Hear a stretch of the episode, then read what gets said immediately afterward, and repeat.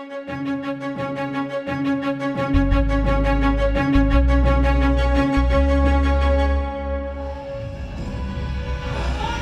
April 2019. Inside packed movie theaters, audiences are watching the climax of Avengers Endgame.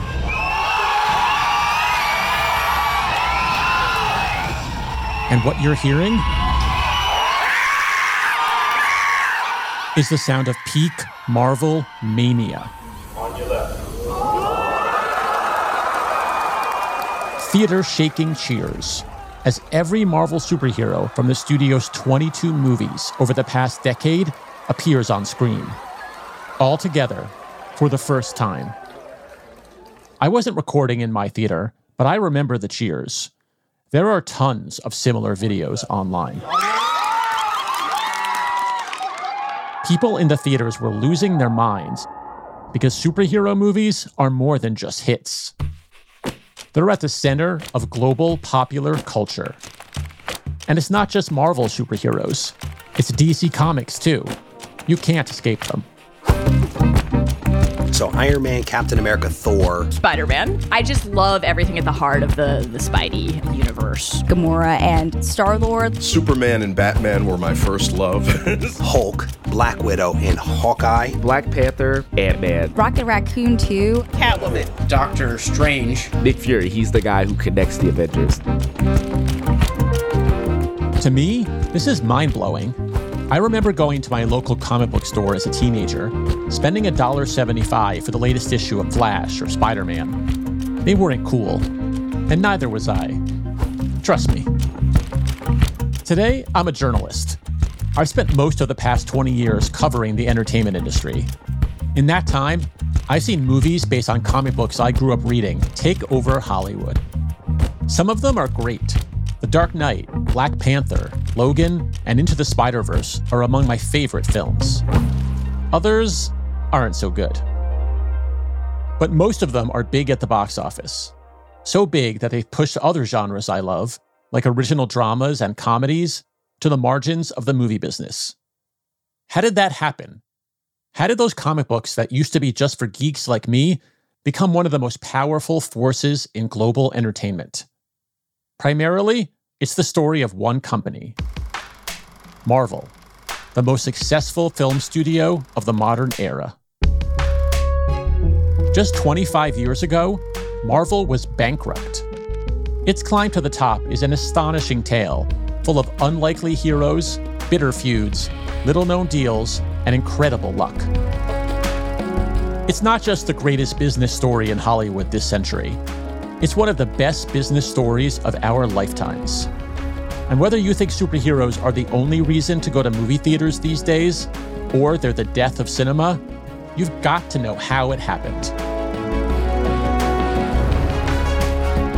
From the Journal, this is With Great Power The Rise of Superhero Cinema.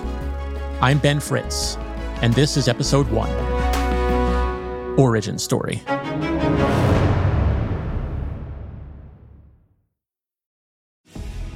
Looking to invest? Start your journey by exploring exchange traded funds with Global X ETFs. Exchange traded funds, or ETFs for short, create baskets of stocks, bonds, and other assets that you can buy in a single trade. Global X specializes in ETFs that track emerging trends, like the rise of artificial intelligence, as well as strategies aimed to generate income potential.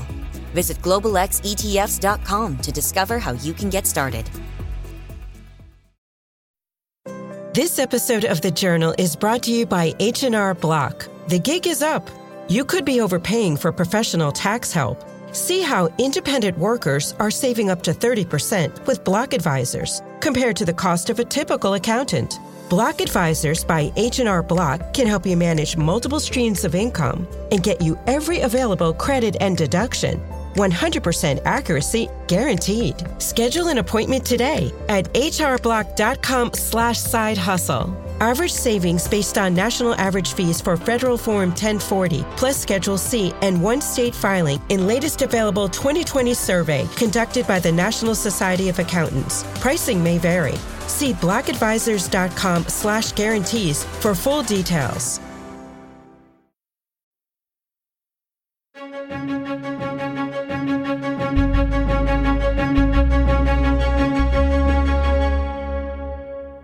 The story of Marvel Comics is a long one, going back nearly 100 years. And as a lifelong nerd, I would be remiss if I didn't at least mention the names of legendary Marvel artists and writers like Steve Ditko, Jack Kirby, and of course, Stan Lee. But the story of Marvel Studios, the company that makes Marvel movies, features a somewhat different cast. It begins about 30 years ago with a pair of Israeli immigrants named Ike Perlmutter and Avi Arad. These days, Avi lives in Beverly Hills, where I went to visit him. Hi, you guys are calling doctor. Avi is 74. He has white hair and a short beard. His home office is a shrine to Marvel. Signed movie posters, a life size Spider Man figure, and hundreds, hundreds of toys. So Avi, just so you know how this will go, I'm gonna we're gonna cover a lot of stuff in your amazing career with Marvel.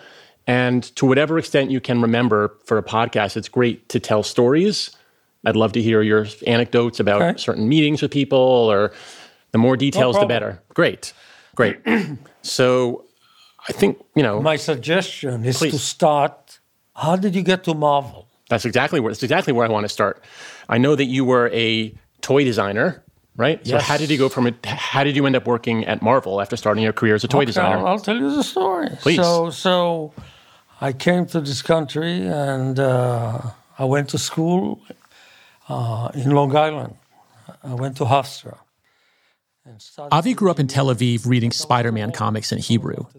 He moved to the US in the 1970s to study engineering, but soon found himself working in the toy business. So, fast forward, I got into it and I fell in love, of course, with toys. I'm starting to design toys for different people. And a friend of mine who was a media guy said to me, I want you to meet someone. And that was Ike Perlmutter. Ike Perlmutter, an extremely tough businessman who would go on to become one of Avi's closest associates. Ike is famously private. There are barely any photos of him, and he pretty much never gives interviews. That's why you won't hear Ike's voice in this podcast. But we did speak with him on the record just not on tape. And you'll hear some details from that conversation later. Like Avi, Ike also immigrated to New York from Israel as a young man. I came here, he had nothing. Zero. He was walking in the street, going to funeral to sing the Kaddish, and then started selling things in the street, and then from a car. Ike was in the business of liquidation, that means he would find products companies were eager to unload, from last season's clothes to last year's electronics, and he would sell them at just enough to turn a profit. When Avi went to Ike's office for the first time in the early 90s, he found it was full of random stuff. I come to his office and it's dog food, uh, Revlon. He was a liquidator, but he was very, very wealthy by then already. Ike wanted to talk to Avi about a struggling toy company he ended up owning through one of his liquidation deals. It was called Toy Biz. And Avi was surprised to find that Toy Biz owned the rights to make products based on superheroes, Marvel superheroes.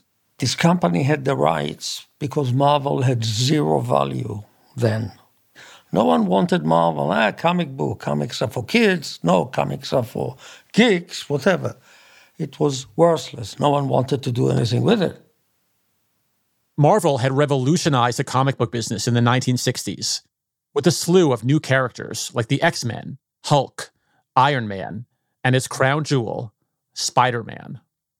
By the 1990s, though, Marvel management had made a series of bad business decisions, and the company was floundering, burdened with hundreds of millions of dollars in debt. The rights to make Marvel action figures had ended up in the hands of Ike Perlmutter, but he had no idea what to do with them. Ike had never read a comic book. He didn't know Captain America from Captain Crunch. He says to me, uh, So, what do you want to do? I want to make these toys. They made these toys. No one wants it. No one cares. What about Spider Man? What Spider Man? I mean, he really, he, had, he is a, he's agnostic to culture never had kids, and, and forget it. Don't go to movies. Avi's knowledge of Marvel, plus Ike's strong business sense, proved to be a formidable combination. In the next couple years, the pair made millions of dollars selling Marvel toys. Then, in 1996, Marvel itself came crashing down. Unable to pay all that debt, the publisher filed for bankruptcy. There were a bunch of bids to buy Marvel out, including one from Avi and Ike, who saw another opportunity to get a struggling company on the cheap. They argued that since comic book sales were falling and toy sales were growing, the guys who knew toys were best suited to take over. And they won. In 1998, Avi and Ike took control of Marvel. But there was still a lot of work to do. The company emerged from bankruptcy with virtually no cash. And Marvel at the time was in very poor shape. Comics are not selling. Comics sold at the time like newspapers. But the toy company started to build big time. And what made you confident that Marvel could be a very successful company at that point? Comic books are basically storyboards of great stories. People want to fly, people want to be a hero, people want to be a villain. And it's all part of the same gestalt. And you are a villain if you feel someone done wrong to you. In my book, villains are victims of circumstance. You're not born like that, you know. Not everyone was as optimistic about Marvel's future as Avi. Not even the people writing the comics. My name is Brian Michael Bendis. I'm a writer and a comics creator, and I'm most known for co creating Miles Morales, Jessica Jones, and Naomi, Riri Williams, and the such. So, would you tell us sort of how you got started working at Marvel? At six years old, I stood up at the dining room table and announced I would be the artist of Spider Man. And everything I did from that moment on was towards the goal of working at Marvel Comics. Growing up, Brian had heard about the Marvel bullpen. It was an exciting place where writers and artists joked around and bounced ideas off each other. To a young fanboy like Brian, and me, it sounded like heaven. In 1999, shortly after Avi and Ike took over, Brian and other writers arrived at Marvel's headquarters in New York. But it wasn't exactly what they dreamed about. And when we walked in the door, most of the bullpen's lights were off, the desks were abandoned, and there was piles of furniture in the corner with a post-it note that said sold. They were selling filing cabinets for cash. And I did. I think I may have actually said out loud to my friend, "Oh my god, I'll be writing the last Marvel comics." Selling furniture for cash was a way to keep the lights on. But the new Marvel's main goal was to sell more toys and Avi thought he knew how to do it. He just had to convince Ike. I said, We have to do a television show. He said, Oh, how do we do a television show? What do we do? I said, uh, The way to do a television show is we spend money and make a show. What are you advertising? Our toys. That's it. He was in.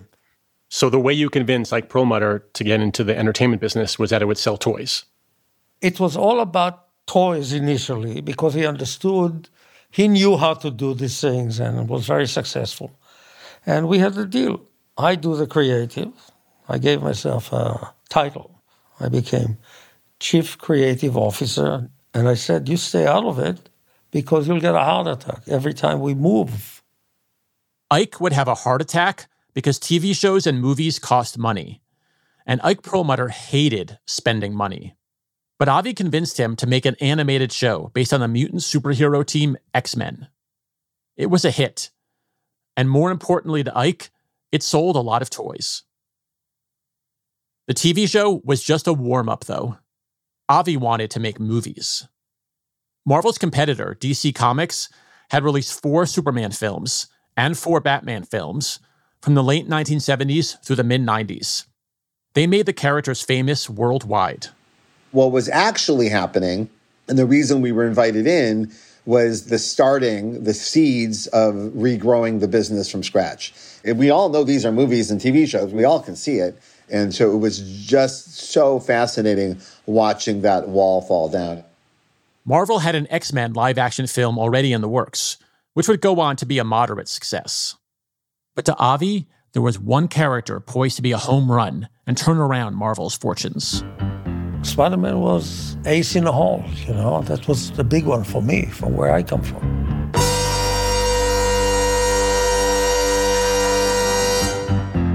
Spider Man had been Marvel's most successful and beloved character since soon after his first appearance in 1962. The basic premise is a teenager named Peter Parker gets bit by a radioactive spider, becomes super strong, shoots webs, and fights crime in a red and blue suit.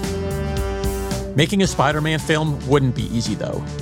In the 1980s, when Marvel was struggling financially, it sold the Spider Man movie rights, according to reports, for just $225,000. And in the end, the rights to release the film on DVD ended up in the hands of one of Hollywood's biggest studios. Sony Pictures owned a piece of the underlying rights to Spider Man. And at the time, also, Avi Arad was busy pitching the Marvel portfolio. That's Yair Landau. He was a junior business executive for Sony in the late 90s. Like Marvel, Sony was also interested in making a Spider Man movie. The studio was looking for its next big hit, and at the time, superhero films were making a splash. 1989's Batman, a character belonging to Marvel rival DC Comics, was especially popular. I'm Batman. Our aspiration was just to achieve a fraction of the success that Batman had achieved. We didn't dare kind of set our economic sights at exceeding that, right? Because Batman was incredible. So that was our benchmark. Was like, well, we think Spider-Man could do some fraction of what Batman did. But in order to make a Spider Man movie, Sony had to strike a deal with Marvel, which meant Yair would have to negotiate with Ike and Avi. Those negotiations would turn out to be one of the most important moments of his professional life. And in fact, here I brought a prop. Oh. This is a Spider Man ring wow. that Ike and Avi gave me. Ike Perlmutter and Avi Arad are big characters. They're big personalities, right? Tell enormous. Tell, tell, me about Ike. What was your impression of him? And do you remember first meeting him? I do remember first meeting him, and as we started the negotiations with Ike and Avi, we flew out to meet with Marvel in New York. Theoretically, it was in everyone's interest for a Spider-Man movie to get made. Sony wanted a hit film, and Marvel wanted money from Sony and the opportunity to sell more toys. Ike invited Yair and his boss, a man named Bob Wynn, to a deli around the corner from Marvel's office. Ike proceeded to push Bob's buttons the entire meal. How? Just was looking at ways to irritate him and to try to get a negotiation edge in advance of the negotiation. And Ike was just, and we won't do this, and you won't do that, and we won't do this, and you and you need us, and we don't need you, and he offended Bob so much that we walked all the way from the Third Avenue Deli to the St. Regis where we were staying, just so he could cool down. And he was like, We are never going to make a deal with those guys. Still, Yair, who grew up watching Spider Man cartoons, believed it could be the hit Sony was looking for. He thought it was worth putting up with Ike's antics. They had just emerged out of bankruptcy, they had no cash and they they knew we had a sliver of the rights and they also knew obviously that we were very interested in making marvel movies so they came to me and we negotiated a deal for 25 marvel movies for 25 million dollars. Did they put all of their characters on the table? Every single character that they controlled was on the table as part of that deal. Think about that. The rights to 25 characters for 25 million. Iron man thor captain america. These days, they're worth billions, and they were all available for Sony to take for a measly million dollars per character. It could have been the deal of the century. But when Yair took the offer to his bosses at Sony, they passed.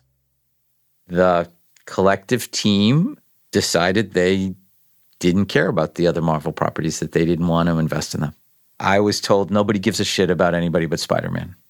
Do you remember what you thought when they said that? I thought they were idiots. That's what I thought. But I was viewed as the suit because at the time I wore a suit to work. And their view was I didn't know anything creatively. So my opinion on what made sense in terms of because ultimately it's a creative decision, right? So my marching orders were go back and just get Spider-Man. So tell me about going back to Marvel and the negotiation to finally get I, those Spider-Man rights. I called Avi back and I said uh, they don't want to do the deal. They only want Spider-Man. And his response was, "You, you guys are idiots. We're not doing business with you." And we did not talk for several months. I believe it was six months. Sony declined to comment. Eventually, tempers cooled. We couldn't make the movie without them, and they couldn't make the movie without us. And that was the key to the negotiation. We were, you know, we were handcuffed, right? So they knew that they needed us to make it, and we knew we needed them. So that's what kept the negotiation going over the 12 month period. Finally, Yair made a deal with Ike and Avi. It gave Sony full control of the Spider Man movie rights forever. We paid them $10 million, which back in 98, 99 was a lot of money.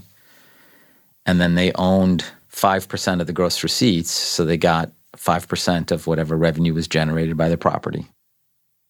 Sony got 95% of the Spider Man movie revenue. But Ike and Avi didn't care much about that at the time. They just wanted that $10 million to keep the lights on, and they hoped the movie would sell a lot of Spider Man toys. A Spider Man film was finally going to be made, and it would launch a new era for Marvel and for Hollywood. That's after the break.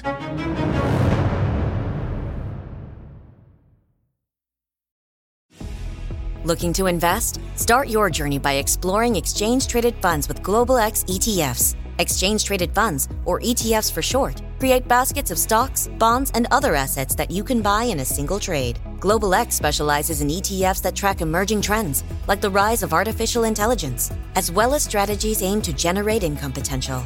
Visit globalxetfs.com to discover how you can get started.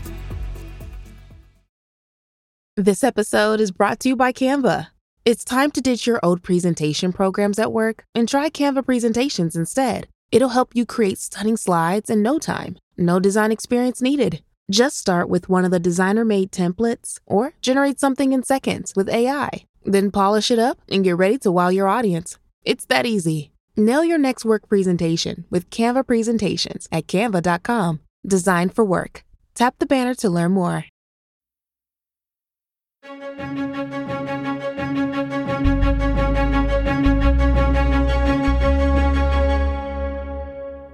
Once Sony and Marvel reached a deal to make a Spider Man movie, the person in charge of bringing it to the big screen was Amy Pascal. Amy used to run Sony's motion picture business, and today she's a producer. I met her at her office in a bungalow on a Hollywood studio lot.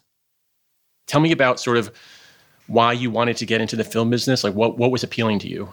Um, I knew that that I had no actual artistic talent, but I knew that I was good with people, and I knew that I was interested in business.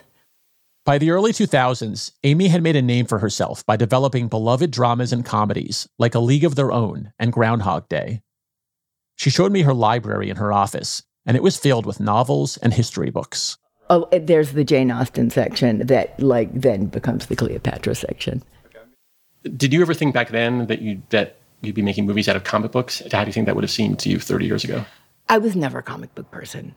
I definitely was a big reader, but I think the books I, I read books as opposed to comic books, that wasn't, um, I didn't know that I was going to love comic books. And I'm not sure that I'm a comic book person now. What I am now is somebody who loves Peter Parker. Peter Parker, the boy under the Spider Man mask. The idea of a young man who is an ordinary person that something extraordinary happens to, and he's trying to navigate through his life how to be a good person and how hard it is to be a good person. And he was some kind of a cross between Huck Finn and Holden Caulfield and Hamlet. That just all appealed to me. He's a character that's constantly in conflict, which is what you're always looking for when you make movies. Amy hired Sam Raimi to direct Spider Man. At the time, he was known for horror movies like Evil Dead. But he too saw the story potential in Peter Parker. Here's Raimi at a press conference in 2001. He's one of us, unlike Superman from the planet Krypton or other fantastic heroes. He's really a kid that we identify with. And they cast a young Tobey Maguire in the lead role. Sam only ever saw one person. He only ever saw Tobey. And he did a screen test with Tobey, and we're like, maybe. And he did another screen test with Tobey, and we were like, oh, of course. As production went on, Amy became nervous. Spider Man was a superhero movie, but it was also about a teenage kid with a crush. Plus, the budget was ballooning. It's the most expensive movie, and I remember sitting in the editing room and saying, you know, we need another $20 million to finish the movie. What was your level of anxiety versus confidence when that movie was opening, as you recall? I was petrified because I remember thinking everyone's going to think it's not a big enough action movie. Everyone's going to think it doesn't have enough like testosterone and I remember thinking, "Oh my god, I've made like a we we sorry. We we have made a really emotional comic book movie. I hope people are going to go for it." A lot of the plot of Spider Man focused on Peter's relationship with his crush next door, Mary Jane. It was an unusual focus for a superhero movie back then. You're taller than you look. I hunch. Don't. By the time Spider Man was ready to release in theaters, the budget had reached $140 million, which was Sony's most expensive film ever at the time. On opening night, Amy, Avi, and Tobey Maguire drove in a party bus to movie theaters around Los Angeles. And like nobody knew who Tobey was before that movie. I mean, sorry, Tobey, not that nobody knew, but he wasn't the same Tobey as he was after. And, you know, when we walked in, nobody cared. The movie was over, he was mobbed. It was very exhilarating. Spider Man the movie was a huge hit, bigger than Superman or Batman. It was the first film to open to more than $100 million. 114. 114 million. Nothing had ever done that before. It was one of the most exhilarating moments of my professional life. Sony had never had that kind of a success before, but nobody had. I mean, it was like the biggest opening of all time for a very long time. And that felt pretty good, especially because we made the movie that we actually wanted to make. Here's Yair again, the Sony executive who negotiated the rights with Marvel. There was a window of time after Spider Man came out where we um, gave everybody a bonus. We handed out $100 bills. Every employee in the company, we, we handed out $100 bills. That was really, really gratifying. It became and remains essentially the most significant piece of IP that Sony Pictures controls. For many years, it was the reason that Sony kept the lights on, you know, Was there ever a calculation, this is how much Spider Man's worth to Sony Pictures that you recall? well, it was worth everything. Fair mm-hmm. enough. on a creative level, it proved out that the commitment to the core characters as relayed in the comic books is rewarded by the audience. So I think that it was both a validation of the comic books as the core underlying story and character engine to build around and the scope of how big that audience can be. I mean, there were very few superhero movies being made back then. The big box office movies are like Saving Private Ryan, Titanic, right? That was Yeah. so. I mean, in hindsight, you could kind of think, why did it take so long for people to see this potential? I, I think that you needed a generation that respected comics, right? Even as late as the 90s, people didn't respect comics as a s- genre of storytelling, right? They weren't novels, they weren't high art. And I think that you needed a generation of younger people basically who grew up reading comics and who thought comics were great. Spider Man was a monster hit, but not everyone was happy.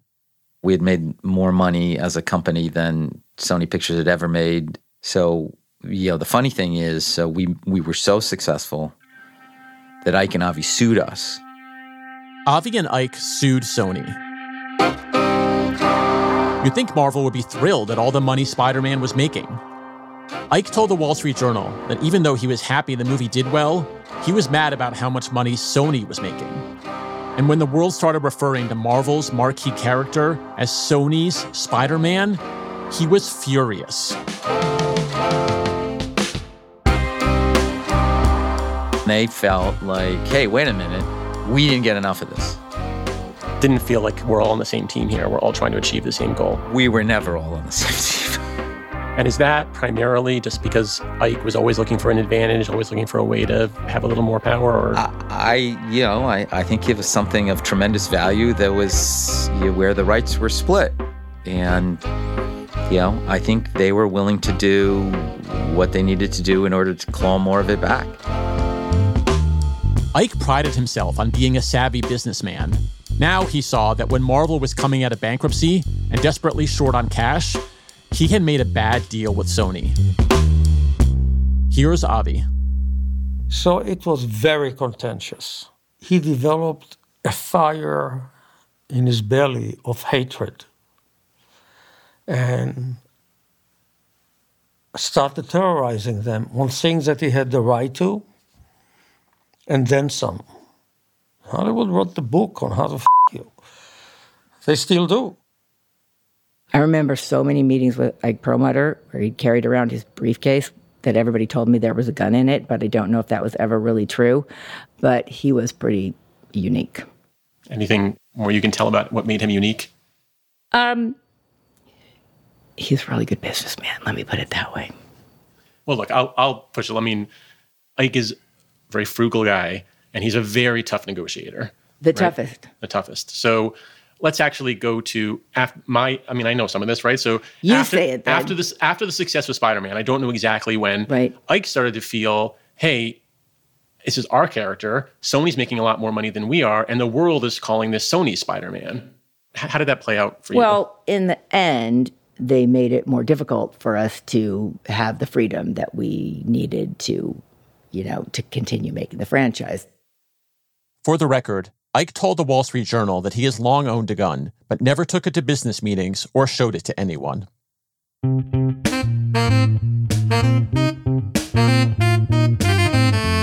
Eventually, Marvel and Sony settled their lawsuit.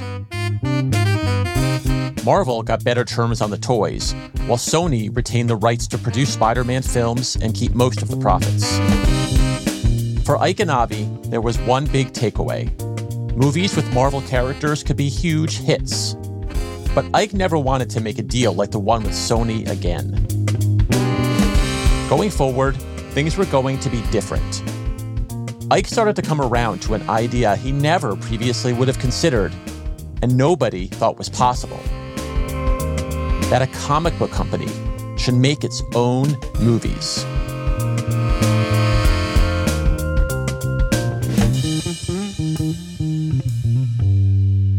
Next time on With Great Power. We were a small toy company, a licensing company. We were a nothing company.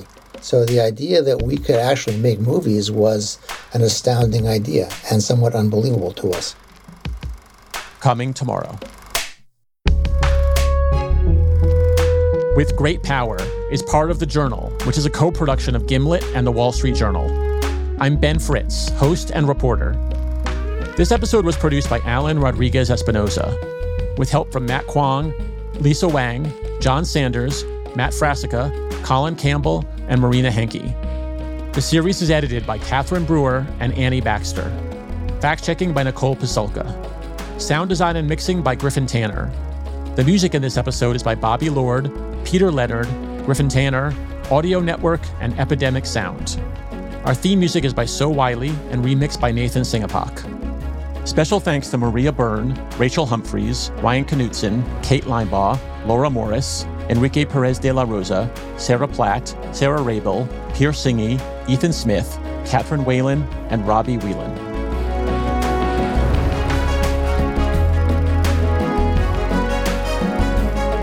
Thanks for listening. Check out episode two tomorrow.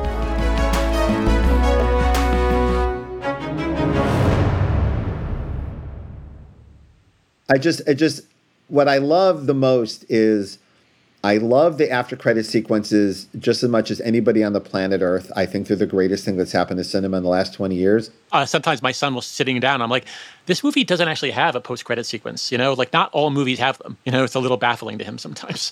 No, my favorite was it happened this year. We were at Ant Man and like the movie was over and a family stood up and another family said, have they taught you nothing? Sit down. it's not over. Like it's been 15 years.